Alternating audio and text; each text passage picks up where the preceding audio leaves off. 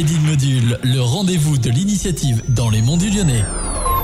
Bonjour à toutes et à tous, nous nous retrouvons dans ce nouveau numéro de Made in Module, le rendez-vous de l'initiative dans les monts du Lyonnais. Aujourd'hui, mon invité est une personne avec un très beau projet scolaire. Je reçois donc Julie Cotte-Rosiac, cofondatrice de l'association Les Voix de la Forêt et future enseignante de cette fameuse école en extérieur.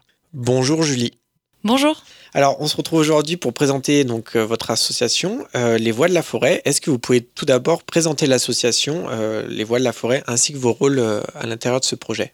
Alors moi, du coup, je serai enseignante au sein de cette école pour pouvoir travailler avec les enfants sur tout ce qui concerne la connexion à la nature. Et on accueillerait un, un, autre enseignant pour ce qui est des savoirs fondamentaux liés au programme de l'éducation nationale. Comment il est né euh, ce projet? On s'est rencontrés en formation et euh, on s'est aperçu euh, avec Nina mais aussi avec Viviane, une autre personne de l'association, que on avait ce projet qui était là derrière nous et on s'est retrouvés pour le monter ensemble. On se connaissait pas avant avant novembre 2020. Le fonctionnement d'une école dans la forêt, ça marche comment? Enfin, j'imagine qu'il y a énormément de contraintes, mais aussi énormément de bienfaits pour le coup pour les enfants.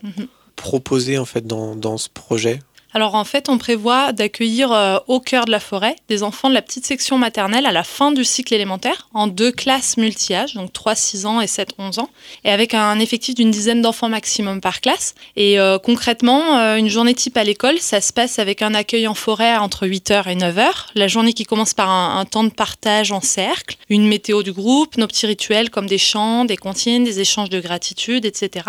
Et puis après, c'est l'heure d'explorer, de jouer librement, mais aussi les apprentissages fondamentaux du programme national. On peut tout à fait apprendre à lire et à écrire en forêt. Plutôt que d'écrire sur une feuille assis à une table, les enfants vont par exemple tracer des lettres dans le sable. Ils vont apprendre à compter les dents des feuilles. À midi, on se rassemble, on mange ensemble, dehors si le temps le permet, ou bien au chaud. Et l'après-midi ressemble à la matinée avec des temps d'apprentissage autonome et des propositions guidées. Et puis si on suit la maxime, on apprend à protéger ce que l'on aime et on aime seulement ce que l'on connaît bien, eh bien l'immersion en nature nous semble essentielle pour permettre aux enfants de s'imprégner de leur environnement, de créer un lien émotionnel fort et ainsi de développer chez eux un élan naturel pour le protéger. Il manque un atout majeur, c'est le mhm. terrain. Euh, je vous en prie, le micro est à vous pour en parler.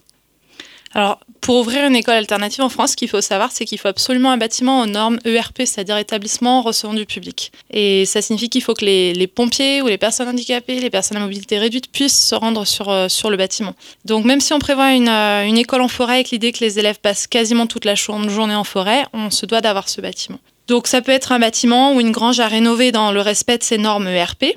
Et sinon, on propose l'installation d'une yourte, par exemple, qui peut avoir aussi ces normes. Par ailleurs, on cherche une parcelle boisée ou à distance de marche d'une forêt, qu'on soit pas trop loin, à 10 minutes à peu près, et que ça soit quand même pas trop proche des axes routiers rapides pour la sécurité des enfants.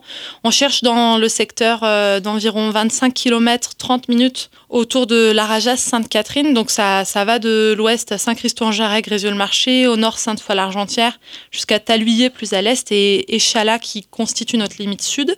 Très bien. Bah, écoutez, le message euh, est passé. Euh, c'est à vous maintenant, si vous êtes intéressé par cette aventure, de contacter les Voix de la Forêt sur leur site internet ou sur leur Facebook. En tout cas, merci encore d'être venu dans les studios de Radio Module. C'est la fin de l'émission Made in Module. On se retrouve chaque semaine, même heure, pour un nouveau sujet. Bonne journée à tous et à la prochaine pour un nouveau Made in Module.